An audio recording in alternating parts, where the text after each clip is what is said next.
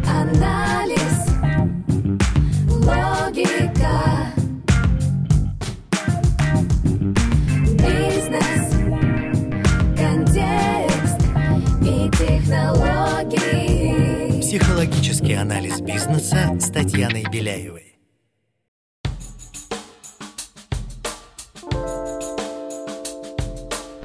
Всем привет! Меня зовут Татьяна Беляева. Этот подкаст о психологических аспектах ведения бизнеса, развития себя, команды и своего дела. Вы будете слышать мой голос один раз в неделю. Будут выпуски, где я рассказываю и разбираю психологические составляющие профессиональной деятельности, отвечаю на вопросы слушателей. И, конечно, будут выпуски, в которых участвуют интереснейшие гости, предприниматели, маркетологи, лидеры команд, творческие личности и профессионалы российского и международного уровня. Вместе мы ищем точки роста, мотивации и стратегии построения звездных команд и экологичных организаций. Бизнес всегда делают люди, а значит в нем так много психологии. Поехали! Сегодня у меня в гостях интереснейший гость, мой давний друг, коллега, бизнес-психолог Руслан Кутуев, руководитель проектов консалтинговой компании Access Management, преподаватель курса по лидерству магистрской программы «Психология в бизнесе». Руслан, привет, спасибо, что пришел. Привет тебе и всем, кто нас сегодня слушает. Спасибо тебе, что позвала, потому что тема, мне кажется, очень интересна про то, что мы сегодня поговорим. Мне всегда интересно о ней рассуждать, говорить, что-то новое про нее узнавать. Про что мы сегодня поговорим, посмотрим. Но если глобально говорить, мне кажется, лидерство — это то, что будет интересно. Психологический анализ бизнеса. Я помню прекрасно твои пары и знаю, что ты очень вдохновляешь, и ты вдохновлен сам этой темой, ты большой исследователь, с научным подходом подходишь к этому, при этом с практическим подходом. Скажи, пожалуйста, а как ты понимаешь, что такое лидерство? На самом деле я ожидал этот вопрос. Странно было бы его не ожидать. Тем интереснее будет начать вот немножко издалека. Пару слов еще про себя скажу. Я по образованию все-таки по специализации психология достаточно широкая наука. Я все-таки социальный психолог. То есть психолог, который работает с группами, людьми в группах, про взаимодействие этих групп, про взаимодействие людей из разных групп.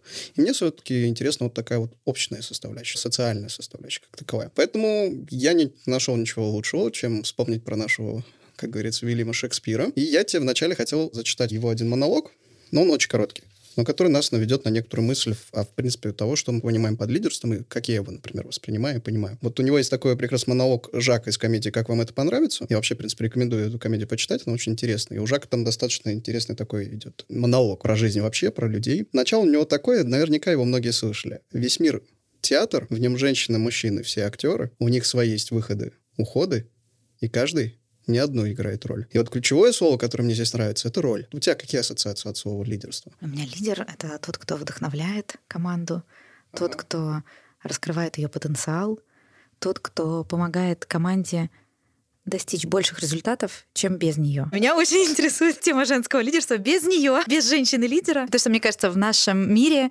таком турбулентном, неспокойном, конфликтном, очень недостает женского лидерства. И мой такой прогноз, что женщин будет больше, потому что они способны привнести через эмпатию, через сочувствие, через открытое сердце, умиротворить этот мир. Я вообще хочу тебя поблагодарить, то, что ты начал с Шекспира, из такого творческого подхода, потому что мне кажется, вообще нашим лидерам современным не достает опыта прочтения классиков, контекста.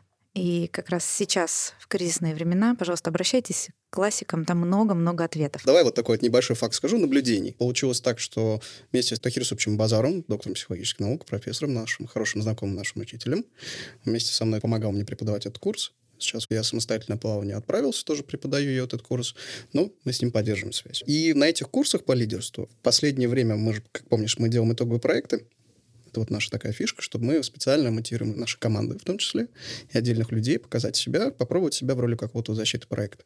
И вот тема женского лидерства, на самом деле, по тренду, я вот наблюдаю, с каждым годом все больше и больше нарастает интерес к ней. Причем не обязательно этим занимаются изучением девушки, но и зачастую даже мужчин. Видимо, что-то в твоих словах есть, что-то к этому ведет. А про творческую составляющую, действительно, мне кажется, что тоже вот Тахир Супчев это привил. Надо обращаться иногда к поэзии.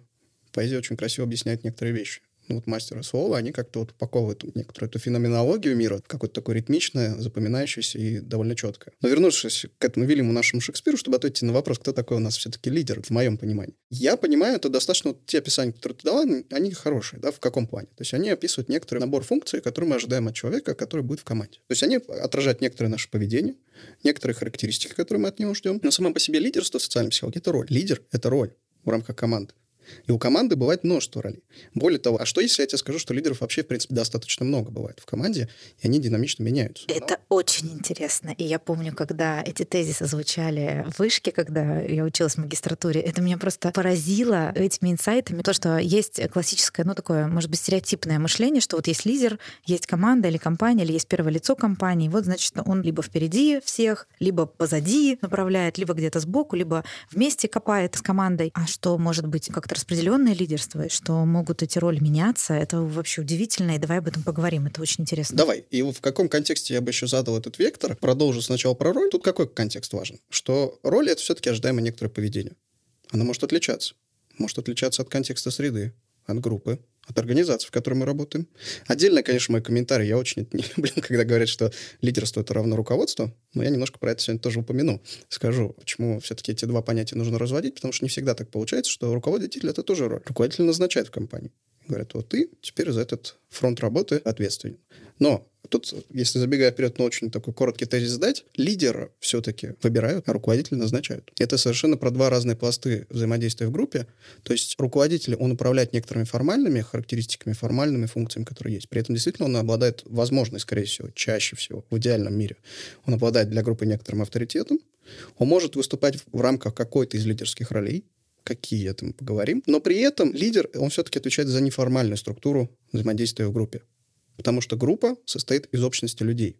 И это вот второе понятие, про которое я хотел поговорить. Мы первое обозначили, что лидерство в социальной психологии, оно понимается в первую очередь как роль. И на самом деле еще относится к таким процессам в группе, которые называются группа динамические. То есть это некоторая такая природа. И здесь вот как раз вот эти два слова группа и динамические. Этими словами начинающих тренеров часто пугают или преподавателей. Групповая динамика, и все ее ждут. Что это такое? И лидеров новых. Вот что это Она такое? тебя настигнет. Фактически это, по сути, отражает то, что у любой группы есть свое жизненное начало, есть жизненный конец этой группы, но в рамках их взаимодействия, этих общностей людей, у них происходит ряд каких-то групподинамических процессов. Все перечислять не буду, но, допустим, у них выстраиваются какие-то нормы и правила поведения. У нас, например, в каком-то коллективе матом ругаться нельзя. Ну, попробуй не ругаться матом, когда ты забиваешь там свай. Или строишь там где-нибудь э, в Мурманской области, как э, был я в одной из командировок, и строишь ты там будущий завод по переработке жиженного газа. Другая культура, другая среда, и тебя не поймут. Тебя группа не поймет, потому что у нас тут так принято. В смысле, ты вот такой высокий, что не разговариваешь матом. Это другой контекст. Соответственно, у нас группа динамические процессы дают нам ценности, нормы, правила поведения и, конечно же, распределяет роли. У нас кто-то будет обязательно лидером всегда, и кто-то обязательно будет аутсайдером. Причем вот эта знаменитая фраза «король умер, да здравствует король», она говорит о том, что вот это место никогда не будет пустым. Физический субъект, он может измениться, выйти из группы, перейти в другую группу, а его роль лидера в рамках этой группы, она останется. Ее займет кто-то другой. Ну или другую метафору, если здесь представить, это, по сути, как некоторый костюм. Потому что я почему про Шекспира-то вспомнил про роль? Потому что когда мы говорим про роль, у меня первая ассоциация, что это театр. То есть мы же знаем прекрасно, что от вот этого актера, который играет вот эту роль, мы, скорее всего, ожидаем вот такого поведения. Да, если это какая-то классика, понятно, что могут быть там свои некоторые интерпретации, прочтения какой-то своей сюжетной завитушки. Но фактически мы ожидаем, что вот это злодей, у него вот такой набор паттерна поведения. Вот это вот какой-то хороший персонаж, герой, опять же, тоже. Заметь, всегда, кстати, если обращаться к мифам, сказкам и прочим культурным вещам, в любой культуре есть герои и есть антагонисты противоборствующим. То есть герой кого-то преодолевает, и он возвышается. Без антигероя не будет героя. Конечно. И То есть этом- героя делает антагонист. Да, и можно сказать, что антагонист тоже своего рода герой, но только для вот плохой стороны. Назовем это так. Мы говорим про сказку сейчас в данный момент. И в этом важен компонент роли, то есть эту роль может играть какой угодно актер. Но есть и второй момент. Вот из той самой фразы «группа динамический процесс», он нам говорит, что очень часто мы, когда говорим про лидерство, слушаем, читаем много материалов, тема-то достаточно такая на слуху. И сколько я себя помню, всегда про эту тему говорили. Вот всегда вот надо быть лидером, надо вот что-то себе такие качества развивать, а как развивать себе лидерское начало, лидерские качества. Вот очень много говорят про лидера как человека, про его личность. Но мы забываем, что на самом деле, так как это неформальный групповой процесс, лидера в группе выбирает кто? Сами участники этой группы. То есть группу частенько забывают. И без желания самой группы вот конкретно этот субъект он эту лидерскую роль в этой группе не получит. А это происходит осознанно или бессознательно? Как этот процесс устроен? Я считаю, что по большей части он происходит неосознанно, но у этого все равно есть некоторые предсказуемые механизмы, о которых тоже разного рода великие ученые рассуждают, а мы внизу наблюдаем за их размышлениями и наблюдаем, как это на практике происходит. Я думаю, что это зачастую неосознанные вещи. Они обусловлены разными вещами. И как симпатия антипатия участников, и как определенного вклада друг друга. Вот так называемая концепция, раз мы туда перешли. Есть у меня очень хорошая, всем рекомендую книжку Роберта Львовича Кричевского «Психология лидерства», она так и называется. Там ну, достаточно, может быть, и научный язык, но некоторые вещи достаточно хорошо понятны. Вот он рассказывает про то, что есть несколько механизмов, как вот в этом танце э, взаимодействия группы и субъекта, который стремится занять лидерскую позицию, например, или не стремится, что тоже очень часто бывает, а группа его всячески подталкивает и говорит, ну давай, ну давай, давай ты будешь. Тут надо рассматривать, что это две стороны тоже активные субъекты. Есть и у группы свой общий интерес, есть у лидера свой интерес. Давай тогда поговорим про эти две части. То есть каков механизм выдвижения группы лидера, это очень интересно. И чуть позже поговорим как раз про вот эту сторону лидера. Что его туда толкает? Какую-то личность стать лидером, какую-то нет. Или согласиться или нет, когда группа выдвигает. И множество же примеров и в политике, и исторические фигуры, которые стали великими, выдающимися историческими личностями, но они не сами этого хотели. Их туда выдвинула группа. Вот эти механизмы, осознанное или бессознательное выдвижение лидера. Я тебе больше скажу. Ты когда говоришь про политиков, знаменитых личностей, вообще как таковых, вот тех самых наших героев, на которых стоит равняться, с точки зрения социальной психологии малых групп, это совершенно другие люди. Потому что эти люди уже являются ориентиром для достаточно большого числа людей. При том, что совершенно я не противопоставляю эти вещи, да, скорее всего, оно так и вышло. Просто постепенно лидер, охватывая все больше и больше групп малых, в которых он взаимодействует, он эту роль в себе усваивает, и она становится частью его личности. Она настолько ему привычна, а за ним уже идет настолько большое одеяло его репутации, что чем больше он растет статусом, тем большее влияние он имеет на людей. При том, что физически, на самом деле, никто из президентов, никто там, допустим, из каких-то военачальников, полководцев прошлого, либо там ученых, вот с таким большим количеством людей, как малых групп, физически вживую не виделся. Но при этом они являются некоторым таким ориентиром, который нас направляет. И это важный момент. Потому что начинают с малого, дорастает постепенно до такого уровня. Но вот ты спросил про механизмы и как они работают. Ну, во-первых, начнем с того, с самим человеком, я думаю, плюс-минус уже понятно, мы на нем чуть больше акцент сделаем попозже. Но вот группа, почему группа нуждается? В целом мы по природе своей существа, скажем так, социальные. Социальные мы в этом контексте, что мы всегда объединяемся в некоторые общности. У этой группы мало, про которую я говорил, есть некоторая какая-то общая цель. Они объединены какой-то идеей. Просто так вот сборище людей ты не назовешь группой. То есть можно физически их назвать группа людей. Но они не будут с точки зрения психологии являться группой до тех пор, пока они не занимаются какой-то совместной деятельностью. Вот это еще одно ключевое слово – деятельность. Будь то работа в организации, будь то это спортивная команда, или, как интересно иногда показывают, вот тоже в последнее время в ту сторону интересно наблюдать за групповой динамикой, это группы, которые играют в квиз. Не знаю, была ли ты участвовал когда-нибудь, наблюдал, как эти люди преображаются, особенно те, которые были в привычной среде, те выглядели совершенно по-другому.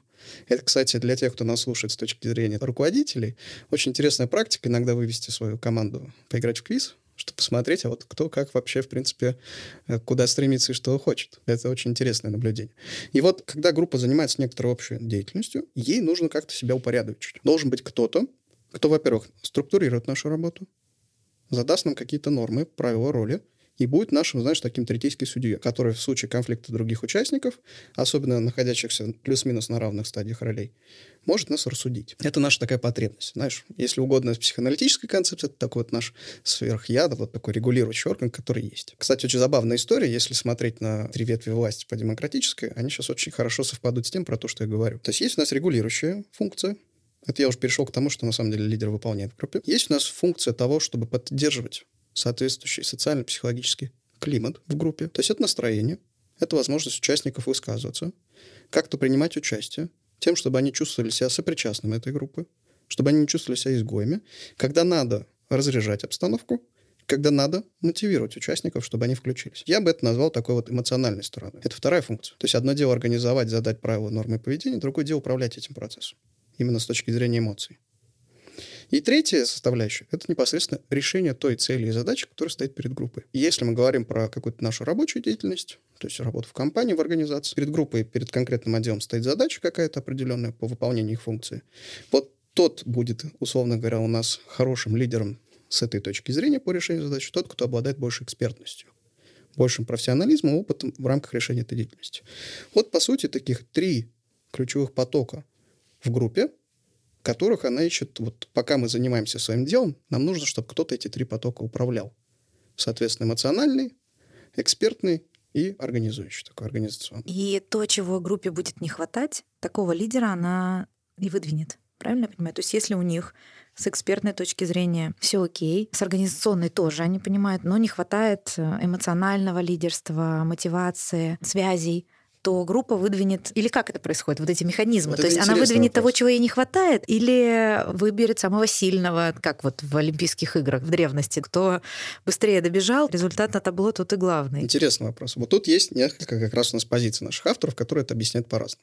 Первое, это вот пример про то, что ты говоришь, нам не хватает, мы вот выдвигаем вот этого человека. То есть мы как бы стараемся таким образом его регулировать. Но на самом деле, если посмотреть чуть-чуть еще раз вот точечно на эти три функции, которые группа нуждается в потребности их закрыть, то, например, классический руководитель, он зачастую хорошо исполняет роль вот этого вот организатора деятельности. Настолько-то приходить, вот так у нас принято, вот так не принято, вот такие задачи, вот такой оперплан, давайте их его решать, вот такие критерии, которые достигаем. Значит, скорее всего, в такой группе, если руководитель есть определенный авторитет, и группа его не саботирует, потому что иногда же нам назначают нового руководителя, и все такие, погоди, мы еще к тебе притремся, посмотрим, кто ты есть. В этой ситуации они будут смотреть, ориентироваться на какое-то профессиональное лидерство. Если у них в этом плане все хорошо, то что они будут искать эмоциональное лидерство. Но на самом деле в этом и есть секрет того, что я тебе говорил, что лидеров может быть несколько. Соответственно, чем больше эта группа в пределах еще малой, тем больше вероятность того, что на каждую из этих позиций в силу ситуации, изменений, либо еще чего-то, какие-то новые участники группы будут постоянно выдвигаться. Динамический процесс. Это так интересно. Я когда у меня был опыт участия в конкурсе «Лидеры России», там же на очном этапе меняются группы.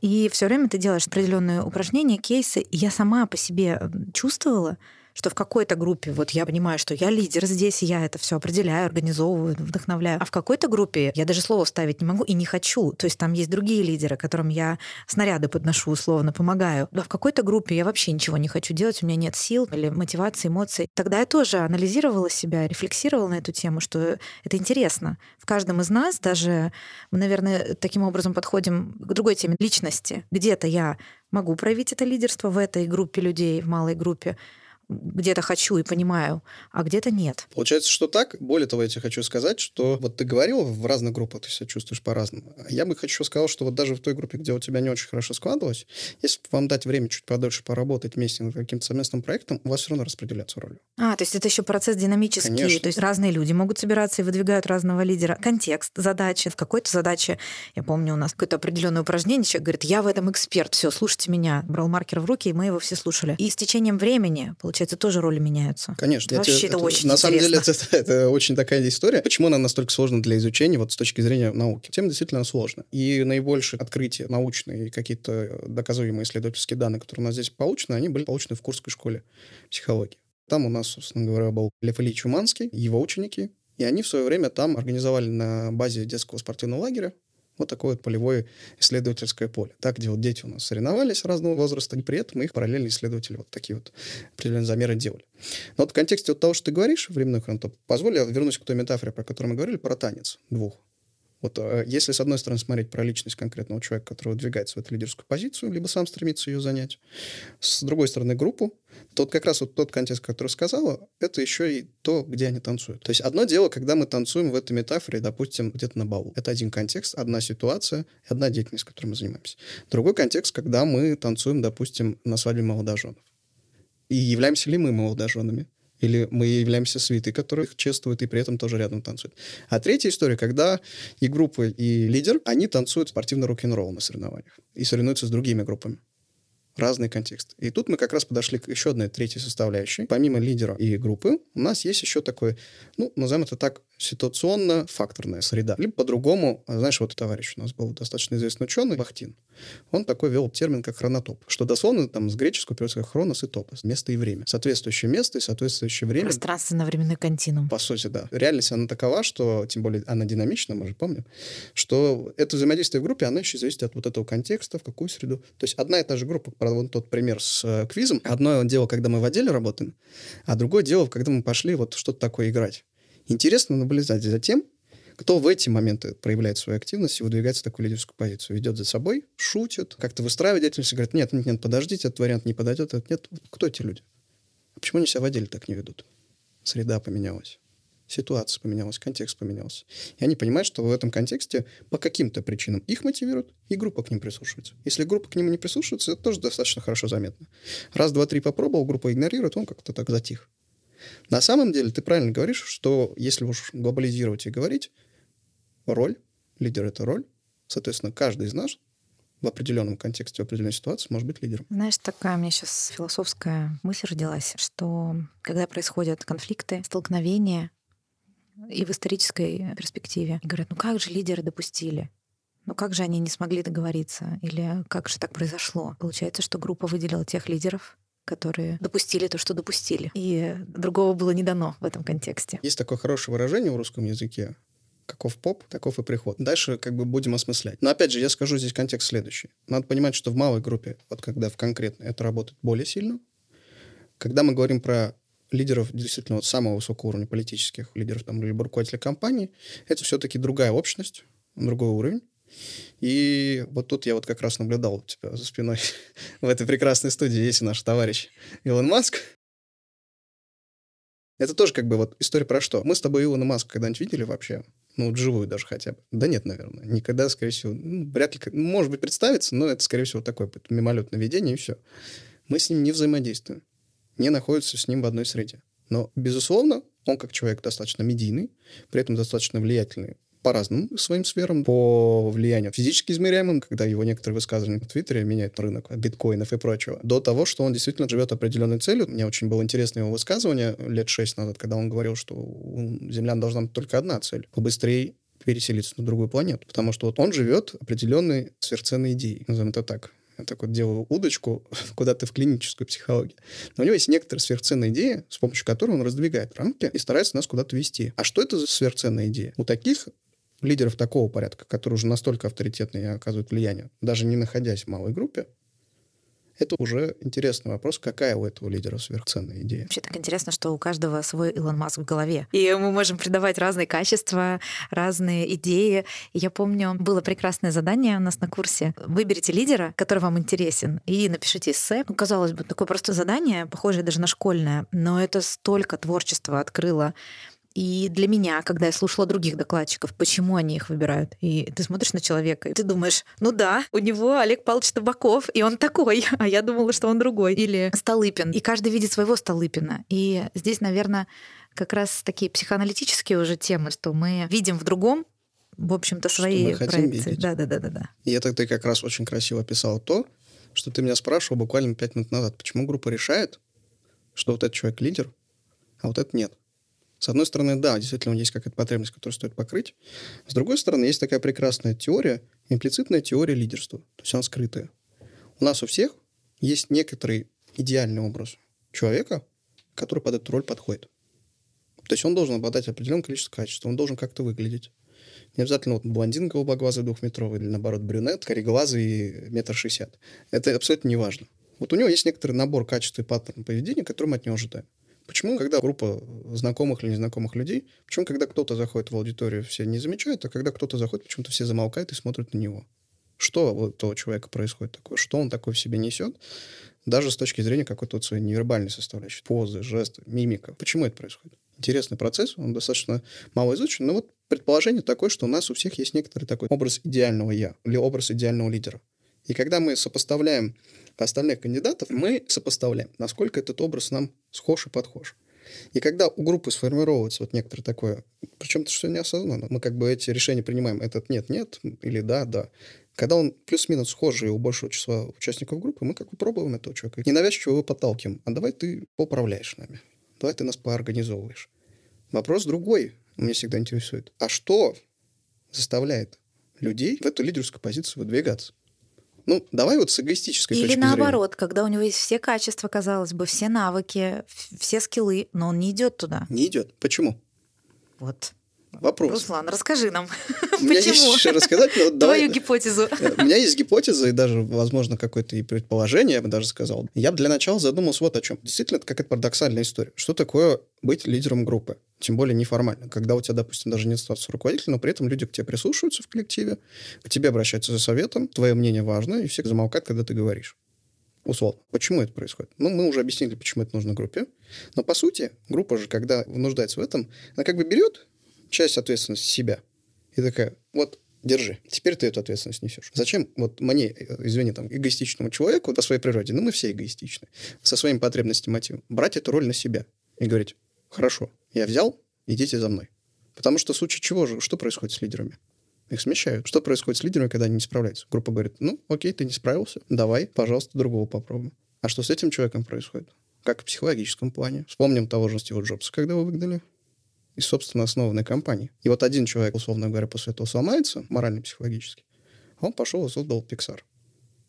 И так его поднял, что его второй раз позвали к себе в команду, в Apple, и он опять стал не помню прямо должность, по-моему, генеральная, да, у них или вот кто. Ну, то есть самым главным в Apple опять его назад позвали. Вот это же интересный кейс. Почему одни люди ломаются, условно говоря, при такой ситуации, а другие нет? Это как бы отдельная история. Но у этих людей, если исходить из вот этой эгоистической позиции, есть что-то, что перевешивает вот это. По сути, это же тратить время, тратить свои внутренние силы, внутренние ресурсы для того, чтобы управлять людьми.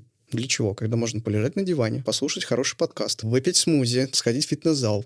А я должен там оставаться, еще что-то делать, или как-то регулировать, решать э, все эти взаимоотношения. Конфликты же тоже лидеры решают. Не всегда руководитель решает. Иногда может более авторитетный дядька подойти и сказать, и двум этим сказать, так, ну-ка, соберитесь, поговорите, не надо тут нам устраивать токсичное взаимоотношение. Он так, конечно, не скажет, но суть передаст. И вот он взял вот эту функцию эмоционального лидерства, и он в данный момент решил этот конфликт.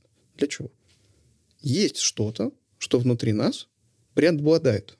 То есть есть что-то, что нас мотивирует сильнее выходить в эту позицию и занимать ее. То есть я согласен, я знаю вот эти все свои э, потери, которые у меня будут, в любом составляющем. Но я все равно хочу эту роль занять. Окей, я готов. Что это такое? Здесь интересно, потому что часто говорят о лидерстве как о чем-то таком светлом, добром, прекрасном, значит, рыцарь или король Артур всем помог. И вот такой вот благодетель, позиция родителя, отца нации и так далее. Но там есть какие-то еще теневые аспекты. И что-то, что двигает какая-то темная сила, возможно, тоже. Мы говорили герой, антигерой. Что-то его двигает туда. Я действительно тоже про эту тему давно уже думаю, года 4-5, что есть что-то, нечто, я вот так ее прям назвал, темная сторона лидерства, что несет в себе некоторые негативные последствия. Хотя, на самом деле, она может быть и светлой, по своей Давай природе. про темную поговорим. Про светлую много книг, э, литературы, статей, Я можно объясню до фильма. контекст. Вот если вода течет, она как бы сама по себе, она течет. Она не имеет никакого смысла. Ну вот вода есть, она физически существует, она протекает вот как река. Мы поставим дамбу, она служит нам во благо. Мы эту дамбу разрушим, она затопит все остальное. То есть вода сама по себе природа это есть. Куда мы ее направим, станет она темная или светлая? Ну, это уж, извини, это мы вот в дзен ушли. Но суть вот примерно такая. И про непосредственно эту историю про темную сторону лидерства, про которую ты говоришь, я бы сказал вот так. Если смотреть, какие чаще всего есть мотивы, то есть есть потребности у нас отдельно, да, а мотив это как некое опредмечивание этой потребности в каких-то реальных действиях. То есть для чего человек выдвигается в роль лидера, то с его позиции это можно говорить про то, что у него есть некоторый мотив, например, достижения. У него есть такая вот поставленная цель, что вот я должен максимально достигать каких-то успехов, либо еще что-то. И это его движет. Это та самая направленный вот поток, который он направил, да, вот этот вот строй воды. И он, э, соответственно, пытается чего-то достигать. Здесь ему достаточно удобная позиция, он занимает лидера и растет, растет, растет вверх. Это может быть карьерно, это может быть в спорте, это может быть где угодно. Там, где есть группа и общая деятельность совместная. Есть еще один достаточно сильный мотив, я бы его больше к темному отнес, как мне кажется. Это само по себе мотив достижения власти. Повелевать. Повелевать.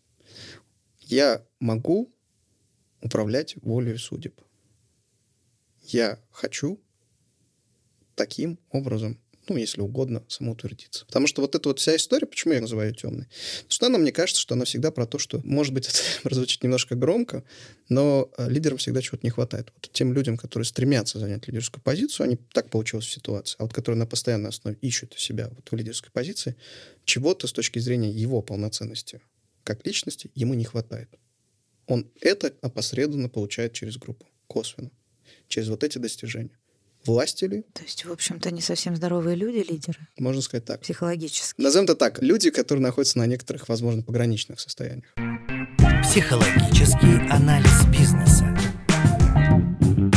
Буквально недавно послушал лекцию Игнатия Владимировича Журавлева, кандидат психологических наук, он, по-моему, даже психиатр еще, или клинический психолог, он как раз рассказывает про регистры или уровни психических расстройств, при которых мы говорим, что вот этот человек, он вот такой, а этот человек вот такой. И эти уровни, они, по сути, три, они отличаются, если вот выделить какой-то критерий основания, они отличаются скорее по продолжительности. Например, есть первый уровень этого регистра, это неврастения, это связано с неврозами, с невротическими состояниями, и мы тогда говорим, что этот уровень имеет начало и конец. Что-то случилось, какое-то чаще всего психотравмирующее событие, потеря близкого, какие-то изменения в государстве, соседнее государство. И мы понимаем, что вот сейчас этот человек не в ресурсе. Выпал, и вот это вот мы можем говорить, что это временное у него состояние. В остальном он в жизни как бы нормально идет. Есть также второй уровень регистра, это личностные расстройства, или, как их раньше называли, психопатический уровень. Сейчас это не очень принято, потому что есть отдельное понятие, что такое психопатия. Это тоже выделяют. И вот личностные расстройства – это скорее уже стойкие черты характера, поведения и реагирования это скорее то, что нам ближе. Нельзя назвать этих людей полностью вот, больными, обозначить, хотя думаю, что психиатры и клинические психологи однозначно скажут, нет, вот мы все больны, кого нет больных, они еще не дообследованы. Поэтому вот так. А есть еще третий уровень, который тоже проводит такую границу. То есть если личностные расстройства, это скорее такая история про то, что ну, это черта моего характера.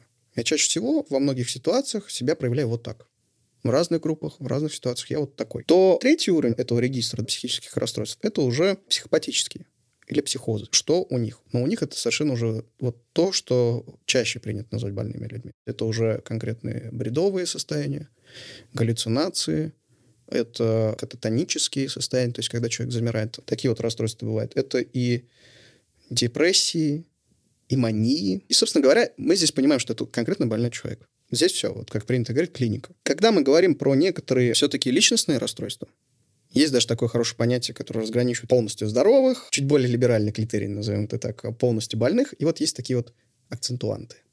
Есть такое понятие, как акцентуация характера. Тоже можно легко найти. Лидер, он какой скорее? К какому регистру? Если он временный, когда мы говорим, что это вот как роль в группе, то это может быть совершенно здоровый себе человек. Если это человек, который намеренно по каким-то внутренним причинам сам даже не понимает, что его постоянно на эту волну выносит, что он становится лидером в группе, он как-то к этому стремится, занимать эту доминирующую позицию, то, скорее всего, в нем есть некоторые вот такие вот темные стороны, назовем их так, и какие-то, возможно, эти акцентуации есть. Какого порядка? Они могут быть разные. Например, но есть, опять же, ссылаясь на нашего коллегу Игнатия Владимировича Журавлева, он говорит, что у нас у каждого есть такая концепция, как теория зонда. Что такое зонд? Вот он объясняет, что вот мы, люди, мы стараемся прощупывать реальность, как будто вытаскиваем вот такие вот зондики, смотрим, что происходит, и на основании этого дальше строим свое поведение. И вот он как бы перечисляет несколько типов таких людей. Ну, например, есть тип такой людей, как психостеники. Достаточно тревожные люди, мнительные, они всего боятся. И у них вот эти зонды, они прячутся от мира, то есть они с миром стараются его контролировать, взаимодействовать, структурировать, но не в целях, чтобы этот мир построить, а в целях того, чтобы избежать, а вдруг что случится. Безопасность. Безопасность. То есть ему комфортно, когда он все контролирует. Есть такие лидеры. Есть, но тут Законтролировать есть... Всё. Контролируют на самом деле вот из тех, кого я буду перечислять, практически все но по-разному. Мотив разный и стимул к этому контролю. У психостеников, например, это история про то, чтобы остаться в безопасности самому. И, конечно, я думаю, что если у тебя такой руководитель, это достаточно тяжело. То есть это по любому поводу, ты меня должен всегда держать в курсе, а кто звонил, а почему это, а читайте, что ты сегодня делал. Он вам боится делегировать что-то. Вот он вот такой. Нужно ли его менять? Не знаю. Это отдельный вопрос. Можно ли вообще человека поменять? Мне кажется, он достаточно дискуссионный. Второй тип, который похож на психостеников, но он своими зондами по-другому взаимодействует, это эпилептоид. Причем мы говорим, что это не люди, страдающие эпилепсией, а люди, которые похожи эпилептоидного типа. Они похожи на людей, которые страдают этим заболеванием. Они тоже структурируют реальность. Структурируют ее очень хорошо, но им это доставляет удовольствие. То есть это, знаешь, организация ради организации. Здесь все по папочкам, здесь все сложно, все аккуратненько, дома все чистенько, ритуально, все в этом. У них есть такая персеверенция застревания, есть определенная стереотипизация. Вот этот вот человек, он тоже контролирует. Но он контролирует скорее вот для такого процесса, чтобы контролировать. Так, он не боится мира. Ради порядка. Ради порядка. У него не безопасность, а порядок. У него Все порядок. должно быть. Все должно быть порядок. Но и тот, и другой структурирует мир. Только этот ради безопасности, а этот ради порядка. Есть еще такие у нас типы, как шизоиды. Опять же, не потому, что они больны шизофренией, а потому, что у них схожие поведенческие черты характера. Им до мира фиолетово что в мире происходит. Это вот какой-то математик такой стереотипный, он где-то там в себе, в своем мерке. Достаточно мало социальных контактов, ему мир не нужен. Он у себя. Если прослеживать вот эту историю про организацию деятельности, про эмоциональную составляющую и про Экспертную. решение профессиональное, Мгм. экспертное, вот Он шизоиды, он экспертный, хороший эксперт.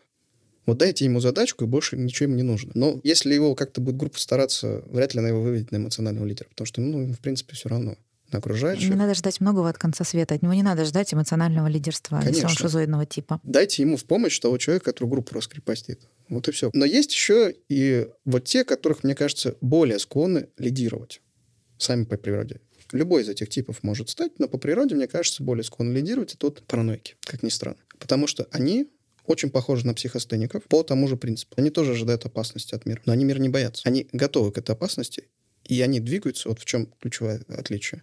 Психостеник, он старается структурировать мир и быть в нем, чтобы быть в безопасности.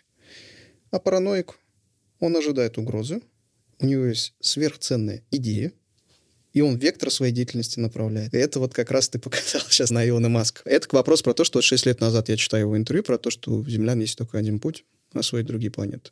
И вот у нас уже, кто мог представить, ракета, которая возвращается с этой ступенькой постоянно, многоразово используемая. Вот человек живет сверхценной идеей, он меняет реальность под себя, потому что им движет эта сверхценная идея. И вот сколько таких лидеров, и какие у них мотивы. Может быть мотив власти, может быть мотив достижения, может быть мотив аффилиации, то есть принадлежности, любви не хватило. Мне хочется эту любовь от этой группы получать. Я вам даю, вы мне даете, потому что это двухсторонние отношения. Это транзакция. Это как, ну, если угодно, как и экономические отношения. И это, кстати, один из механизмов, как лидерам удается выдвигаться в позицию. Вот он так и называется. Механизм психологического обмена. Это попытка авторов. У нас Хоманс и Холландер и Роберт Львович Кричевский тоже в схожей манере объясняет, а как сам лидер действует для того, чтобы его группа выбрала? Если мы представим группу, допустим, из количества некоторых участников, ну пусть их будет там для простоты 5. Он выстраивает с каждым из участников этой группы такие вот диадные отношения. И дает каждому из них что-то ценное для него. Кому-то поддержку, кому-то помогает с решением психологической задачи экспертной или еще что-то. И таким образом у него набирается некоторое количество кредитов, которые на других получает респектов One-to-one встречи такие. бывают такие интересные геймифицированные системы мотивации в компании, он получает некоторое количество лайков от разных пользователей. И постепенно, только это вот где-то в воздухе витает, никто счет этому не ведет. Когда у группы стоит вопрос, кого выдвигать следующим, помимо тех установок, которые в них есть, они выбирают еще и наиболее вот такого, кто нам больше всех услужил. Вот, собственно говоря, если говорить про то, как он выдвигается, про то, какие у него бывают темные стороны. Но на самом деле я бы этим не ограничился. Я бы еще сказал про то, что есть такое вот понятие психологии некоторых определенных личностных черт, как темная триада. Эта история, как мне кажется, тоже свойственна лидерам, но бывает и у руководителей, к сожалению или к счастью. Так уж устроен мир. Если очень коротко, это такие вот три типа личности. Каждый, кстати, может померить. У нас есть достаточно неплохой опросник. Насколько мне помнится, Егорова и Корнилова его подготовили. Я боюсь ошибиться. Ну, в общем, смотрите МГУ, и наверняка вы найдете, там мало вопросов, можно посмотреть, а какие вот из этих черт, насколько у меня развито. Что это за черты вообще? Это триада, макиавелизм, нарциссизм и психопатия. И буквально поверхностно скажу про них, что макиавелизм — это такая прагматическая мораль, готовность идти по головам, если угодно. Насколько мы готовы. Нарциссизм — это вот я, я такой прекрасный, поэтому я добиваюсь всего, чтобы быть высоким. И психопатия — это когда я достаточно холоден, у меня есть свой интерес, и я иду к этой цели, неважно ничего. Все это достаточно переплетенный такой комок, но вот в завершение я бы сказал, наверное, вот что на эту тему. Мне кажется, что когда мы стремимся к лидерской позиции, все-таки нужно осознанно себе говорить иногда спрашивать, а зачем я это делаю?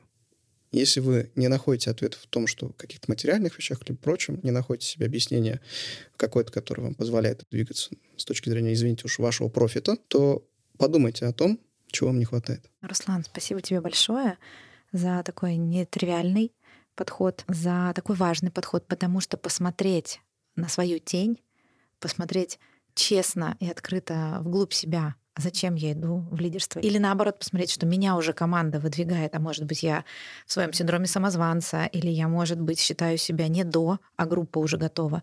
Это очень важно для современных людей, лидеров, такой честный, открытый, не всегда приятный диалог с собой. Спасибо тебе, что исследуешь такие темы, делишься такими мыслями, наблюдениями. Спасибо тебе. Ну и нашим слушателям я бы хотел в завершение сказать, никогда не забывайте про себя. Иногда вспоминайте и говорите, как я вообще, что со мной сейчас, особенно в наши сейчас такие вот сложные времена. Всем спасибо. Пока. Подписывайтесь на нас во всех приложениях, где можно слушать подкасты. Ставьте сердечко в Яндекс Музыке и Apple подкастах. Пишите ваши вопросы, буду рада ответить на них. Это был подкаст «Психологический анализ бизнеса». До скорых встреч!